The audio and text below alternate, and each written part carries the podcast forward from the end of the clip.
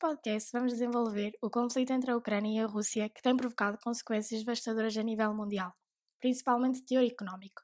Um tema muito batido durante este período de conflito entre os dois países é o facto da União Europeia importar 90% do gás que consome, e em particular da Rússia, que é o principal fornecedor energético de grande parte dos países nesta área.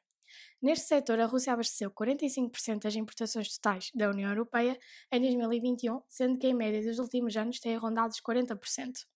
Torna-se cada vez mais urgente que a União Europeia diversifique os seus fornecedores de gás natural, de modo a diminuir esta dependência. Segundo a Comissão Europeia, a resposta passa pelo aumento de gás natural e efeito e das importações via gás e aduto de fornecedores não russos. Desta forma, temos o Ricardo Almeida e o Gonçalo Tavares para desenvolver esta temática. Por isso, o que torna esta alternativa tão atrativa?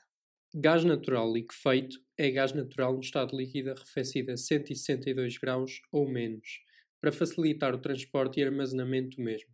Quando liquefeito, ocupa 600 vezes menos espaço do que o gás, resultando em custos mais reduzidos de armazenamento e transporte.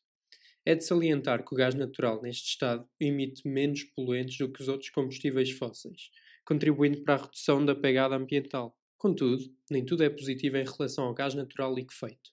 Do outro lado da balança, temos que a procura de NL é extremamente elevada, levando os operadores a atingirem a capacidade máxima de produção, tendo como consequência os países ricos a competir por fornecimentos. Os preços têm aumentado constantemente nos últimos meses. Espera-se que se mantenham elevados enquanto a perturbação causada pela guerra persistir. Numa tentativa de evitar a corrida entre os Estados-membros, a Comissão Europeia propôs compras conjuntas de gás, aproveitando assim as lições aprendidas durante o período da pandemia Covid-19. Outra desvantagem é que a atual rede de gás natural liquefeito está fortemente concentrada em Estados costeiros ocidentais, deixando a Europa Central e Oriental, na sua maior parte, sem acesso à rede, uma situação que tende a perpetuar a dependência dos gasodutos russos nessas geografias.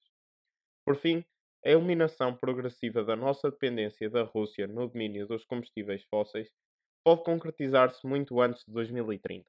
Para o efeito, a Comissão propõe estabelecer o plano REPowerEU, que aumentará a resiliência do sistema energético à escala da União Europeia, com base em dois pilares diversificar o aprovisionamento de gás através das importações de gás natural liquefeito e também através de gasodutos de fornecedores não russos.